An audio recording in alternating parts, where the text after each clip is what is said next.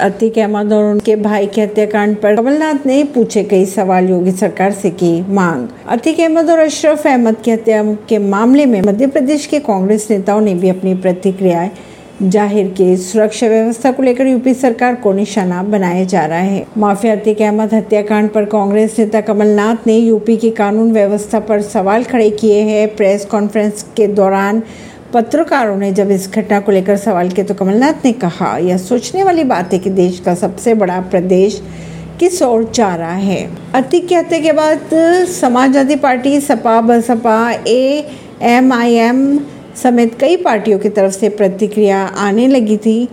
सभी ने यूपी सरकार और पुलिस की कार्यशैली पर सवाल खड़े किए।